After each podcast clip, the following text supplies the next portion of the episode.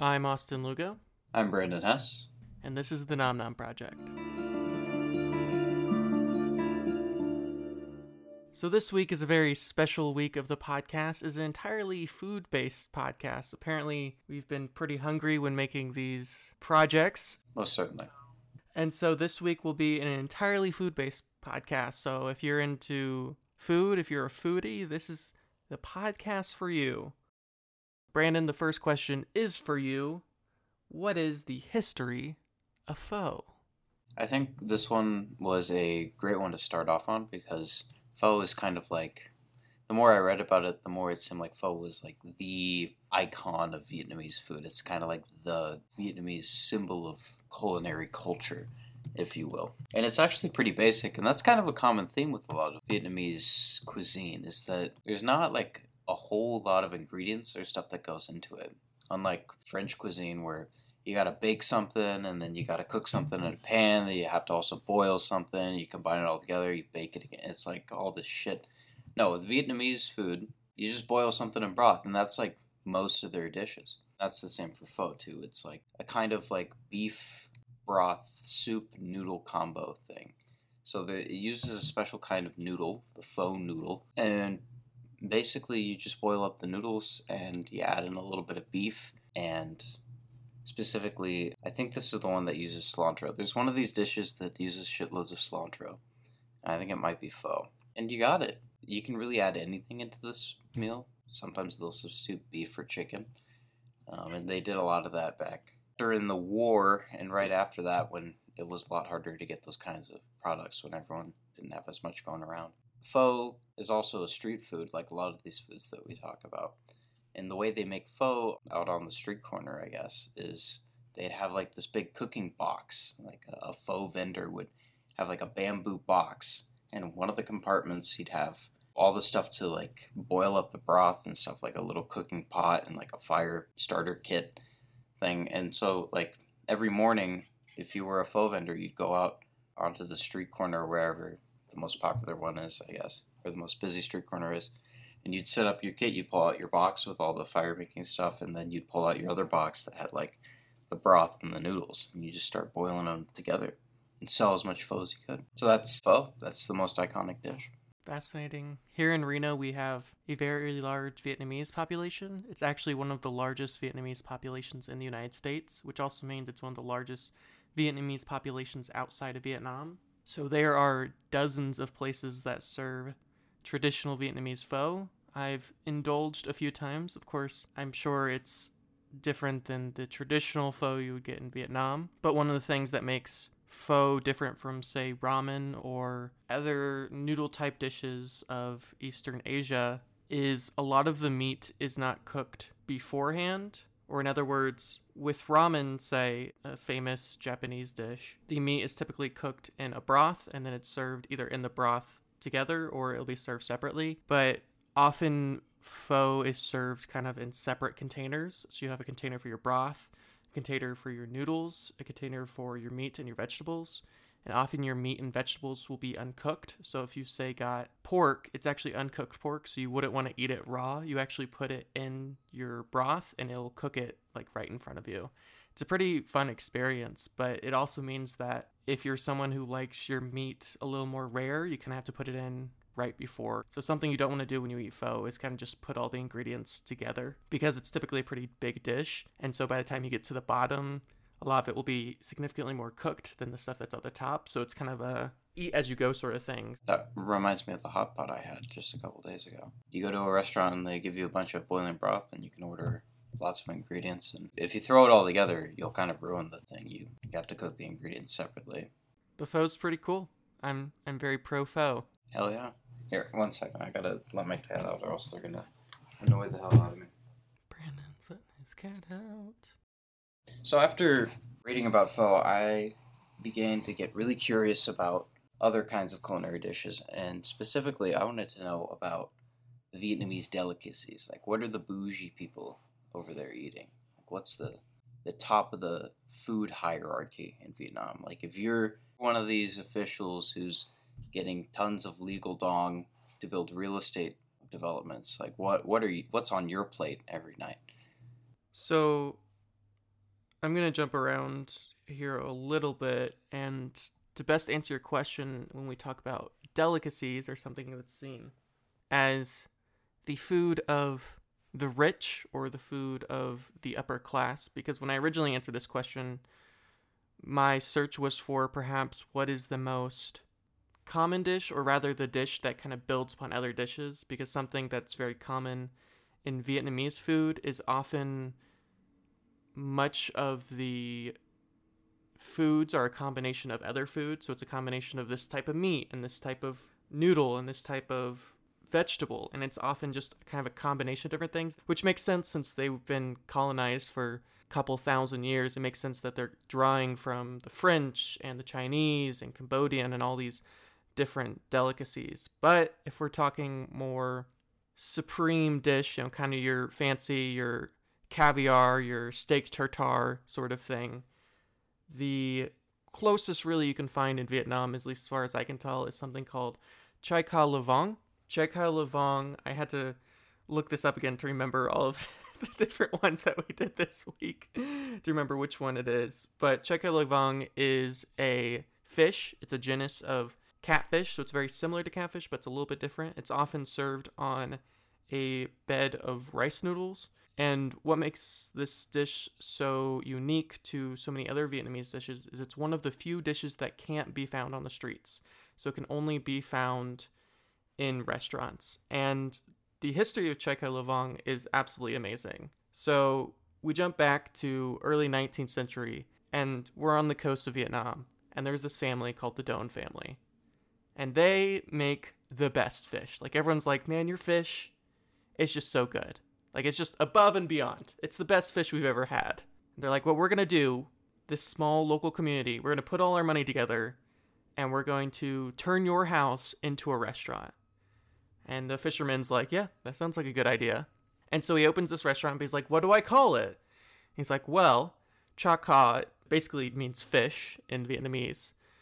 And there's this statue right down the street of this guy named Lavong. Lavong was this fisherman turned politician. He's kind of your uh, Sacco and Vanzetti of Vietnam. Local politician, kind of lower class, works his way up and climbs the ranks and all that sort of thing. So they built this restaurant called Chai Kai Lavong, which is, of course, where Chai Kai Lavong was originally made. And it becomes a popular spot for anti communists, because this is in southern Vietnam, anti colonialists. It is eventually becomes a popular spot of the colonialists themselves, the French, the Chinese, communists, anti communists. They're all there, they're all partying. It's really just the spot to be.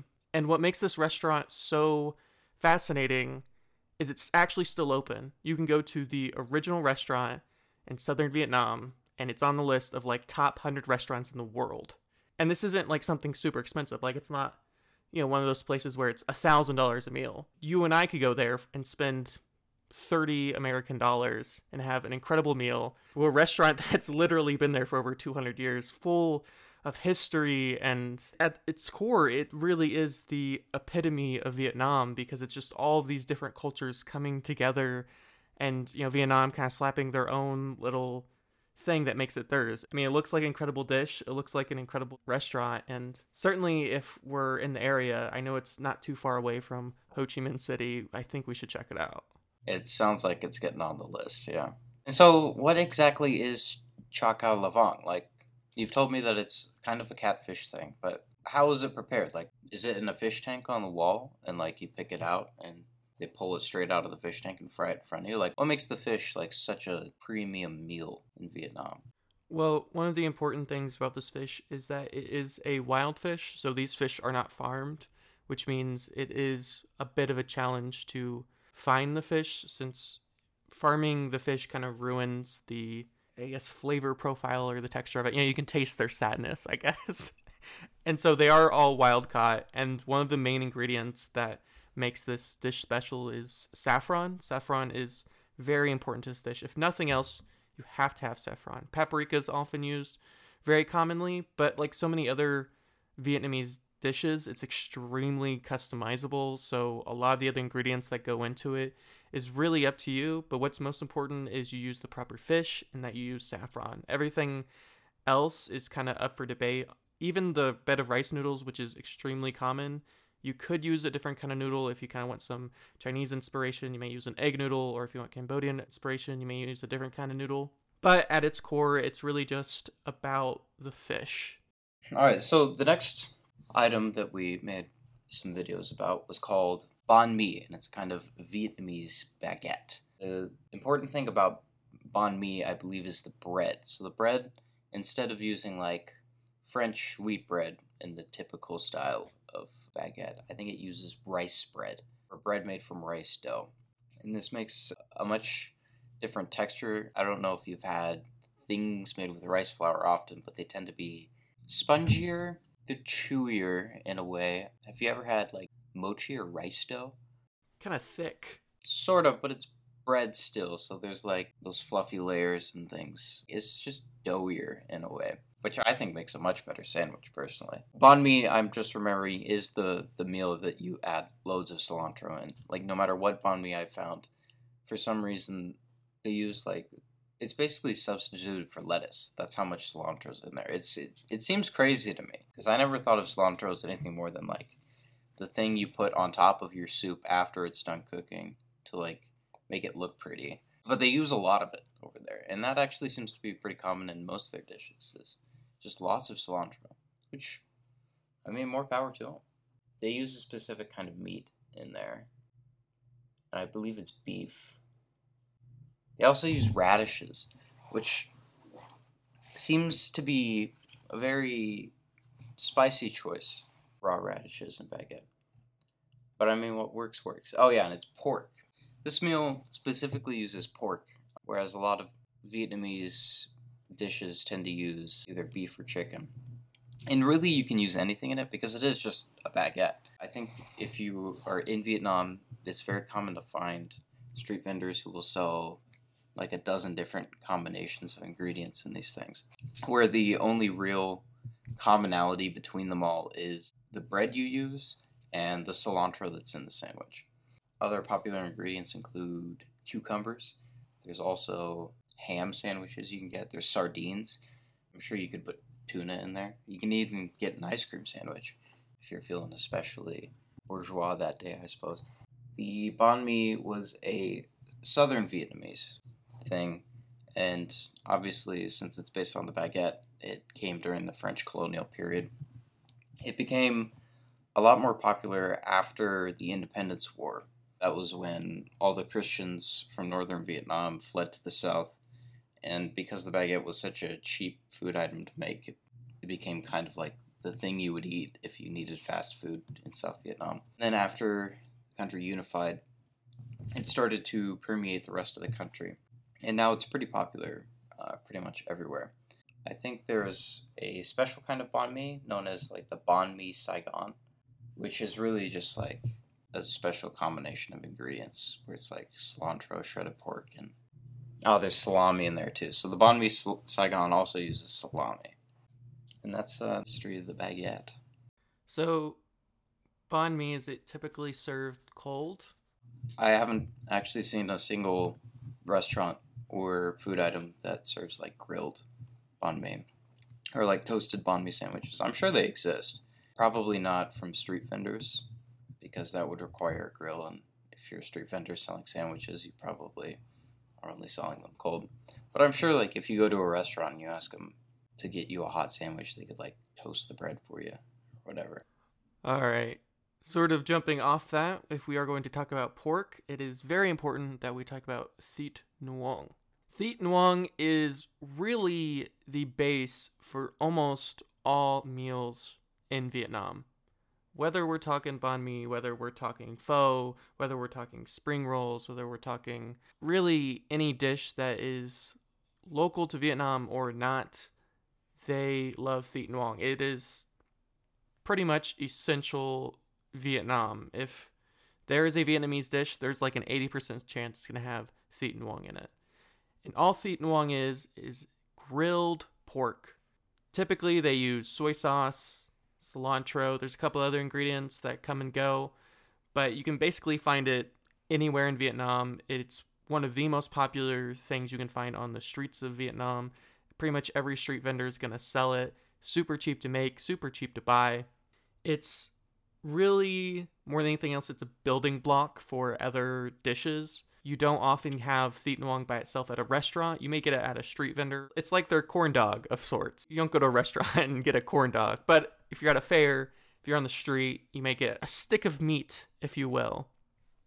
But it typically isn't something you would eat by itself. It's not like something you would order like a steak or a pork chop. It's typically something that's combined with other things. If you were to avoid Thit Nuong in Vietnam, I think you'd have to spend a lot of time and a lot of work to avoid it because it's permeates every part of the food culture of Vietnam, which is a large portion of Vietnam. I mean, I think food in Vietnam is incredibly important and special. After spending this last week studying food, it's something that they take extraordinarily seriously. I mean, it's at the core of every big event, whether we're talking Tet or funerals or death anniversaries or any major holiday.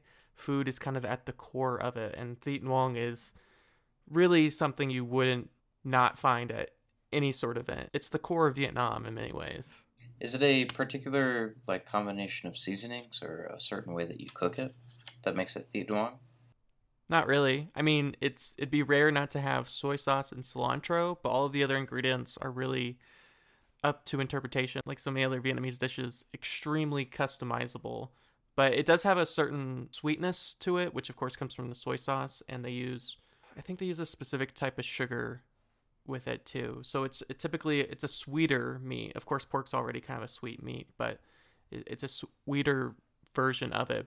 You can tell what region you're in by the type of Thit Nuong. So if you have Thit Nuong from say Hanoi, that's gonna be very different than the type of Thit Nuong you would have in Ho Chi Minh City. Even though, right, it looks exactly the same. It's just a piece of meat on a stick but the flavors is very influenced by the local culture. So if you go to a, a small town in southern Vietnam, it's gonna be very different than a small town in northern Vietnam. I'm trying to think of what an American equivalent of Nguyen would be. You said corn dogs, but I'm wondering if there's a food item that's also locally influenced and specific to different areas. Maybe I would say barbecue is very similar you know, if you go to Memphis, the barbecue is very different. So I guess ribs would be a good example because if you go to Memphis, it's very different than if you go to Nashville, which is very different than if you go to North Carolina or you go to Texas. It's still pork or whatever, but the sauce that they use is different to the region. I think that would be the closest comparison. I'm also thinking steak, maybe. There's different ways of preparing your steak uh, depending on what region of the U.S. you're in. That's there's like preferences based. Maybe tacos as well. Like if you're in California, you're getting much different tacos than if you're in New York. I love when a meal changes based on where you are. It's not very common to find that very much. Like everything's very homogenous now wherever you go. If you order steak, they'll probably give you the same thing. If we're really being honest, no matter where you are or like your ribs, they'll probably cook them pretty much the same. So the next one on our list is Goi Kuan, which these are the spring rolls, and then there's Nemran as well, which also goes by a different name, which is Kai Chajo, I think. So goikuwan I believe, is the roll. Well, both of them use rice paper instead of like. I don't know what you normally use in a spring roll. I think it's like just like flour or like rice flour. But those are not used in either goichuan, Nemran, or chajio. They all use rice paper, which is slightly different. I think it makes the meal less crispy in a way because rice paper kind of doesn't crisp up when you fry it. They're still fried like a spring roll might be. But goichuan typically contains seafood. So like you could find goichuan that's wrapped with fish. Whereas with chajio, you can put a lot more stuff in there, like shredded pork or beef of some kind. Uh, you can also put chicken in there. Really, it's it's a very versatile meal. Much like with other Vietnamese dishes, you can really add whatever you want in there. It's kind of just like the way of preparing the vehicle for the rest of the ingredients that makes it xiaoxiu or or gui kuan.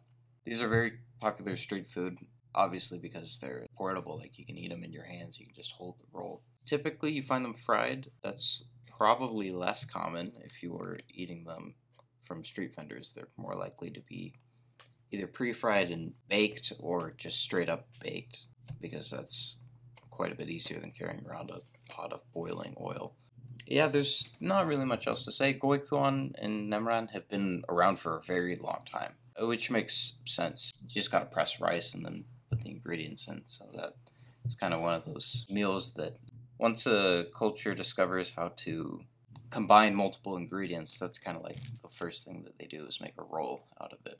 And so it's one of the oldest uh, Vietnamese culinary traditions to make goi kuan. So, do you happen to know how a Vietnamese spring roll differentiates itself from, say, a Chinese or Japanese spring roll?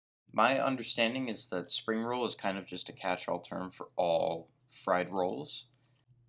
So, there are different types of ingredients you can put in spring rolls. Typically, the Chinese spring rolls will have I believe it's chicken or maybe it's pork. Whereas there are other kinds of spring rolls that contain only vegetables. I'm not sure if there's a Vietnamese specific spring roll, but I know that Goi Kuan and Nem Ran are definitely different because they use a different kind of dough or thing to wrap the ingredients in. And that's kind of like the big distinguishing factor between them and spring rolls. Though, if you're in the United States, you may find Goi Kuan sold at restaurants. Typically, because rice paper is more expensive, they'll just substitute it in for like flour wrap, which essentially makes it a spring roll. So if you're eating Vietnamese goi kuan in the United States, you're probably just eating a spring roll. You're not actually eating goi kuan.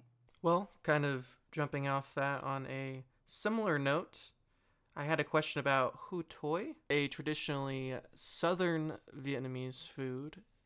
It's very much Vietnamese in the sense that at its core, hoi toi is really just a broth. So everything you add to the broth is kind of up to the culture, it's up to the individual location, the chef. Actually, often when you go to a restaurant, you'll have a list of ingredients that you can choose from, so it's even customizable to the point of the individual. So even trying to define hoi toi is very complicated and challenging often people confuse hotoi with pho because they are at their core broths with noodles in it. But one of the main difference is the type of broth that you use. In hotoi, they use a beef broth that has sugar in it, and of course, phos aren't nearly as sweet. So when you have hotoi, the main difference you'll notice is that it has a much sweeter taste.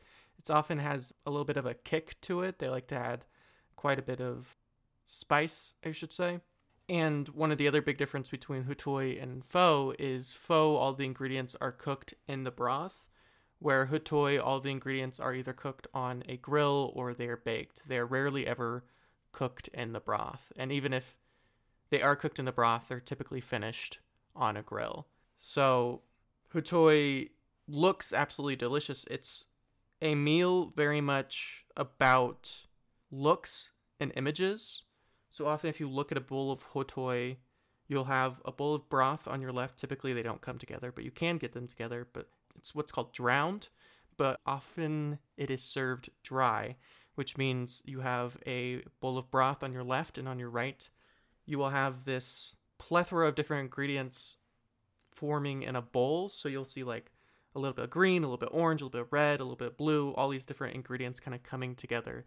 It's a really beautiful presentation, and presentation in Hotoi is kind of everything. You know, the way it looks is paramount to everything else. I think that's one of the big differences between Hotoi and Pho is Pho is kind of throwing all these ingredients together and caring mostly about how it tastes, where Hotoi is much more about the look of it and the experience of seeing the food.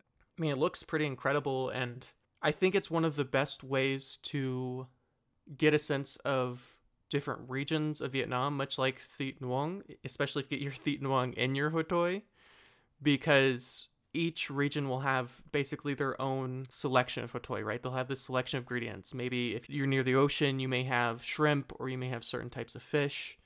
If you are in near the jungle, you may have more meat based, you may have different vegetables.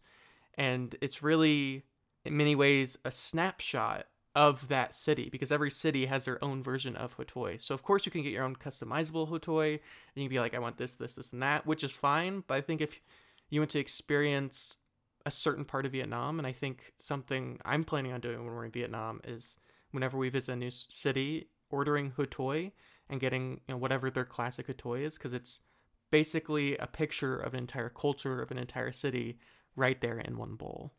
I especially like the idea of ordering consistent meals wherever we go, like trying to compare the dishes. I think that's a really good idea. Just go up to the village elder of whatever town we're in and go, I want one of everything, please. And then, you know, have all the villagers come out to the square. Yeah, I'm starting to realize this sounds kind of a little bit racist now that I'm thinking about it, because I'm like, oh. So I'm going to stop this riff. But hoi toi sounds especially delicious. I always love a meal that uses sugar. Uh, I have quite a sweet tooth, so especially sweet broth too. That sounds amazing. That seems to be a very common theme in, in Vietnamese cuisine is making that broth really flavorful. It tends to be in American dishes that the broth is kind of just like a, an afterthought, like it's just a thing you cook your meat in, and then either you throw it out if you're wasteful, or you just keep cooking your meat until it goes bad.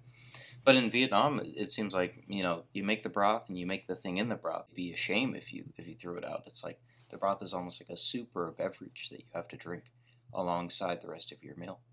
And I think that's very much inspired by Chinese and Japanese cultures in which ramen is a really big deal. And if you talk to anyone in that part of the world about ramen, the core of ramen isn't the noodles, it isn't the meat, it isn't the vegetables. At its core, ramen and in this way, hotoi and pho and the many Vietnamese variations of it are about the broth. And I think that's partly because in rural communities, you couldn't afford a lot of meats, you couldn't afford a lot of vegetables, but you could always afford a great broth. And so you'd spend days crafting this broth, right? It's at the core of so many different dishes that it serves as almost a a platform for other things. Like I said, and like we've talked about this whole episode, Vietnamese food is about combining different ingredients. It's about throwing things together. And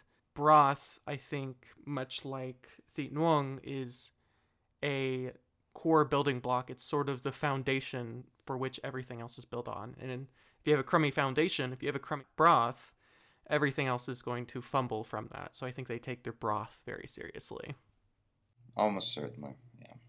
Speaking of broth, the final meal item on our list is another broth based dish. That is mi quang. So, mi quang is kind of a, a specialty dish, really. It's often a celebratory dish. You serve it at parties, at festivals like Tet, and even at death anniversaries, which I'm not quite sure what those are. I mean, we are going to be talking about them next week, hopefully. But regardless, they, they are used as like the marker for a celebration. They also seem to have some sort of relationship with romance. I think Mi Quang is like if you're trying to have like a a, a traditional like candlelit romantic dinner in Vietnam, the first dish you're gonna go to is Mi Quang.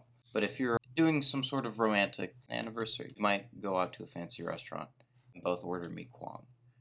It's that kind of meal. So Mi Quang is a kind of noodle dish it uses rice noodles, I think, and some sort of meat, normally pork, but I often see shrimp in there, or you could even do chicken.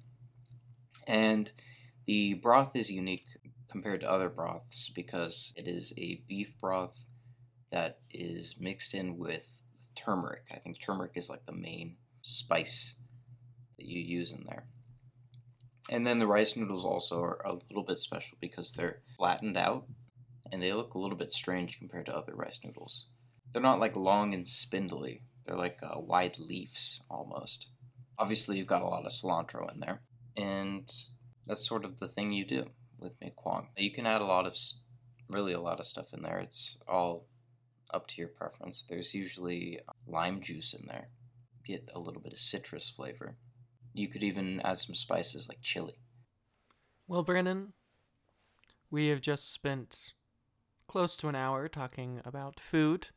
Hopefully, all of our foodie listeners are absolutely starving. Is there any other foods, anything food related you want to drop before we end this special foodie episode?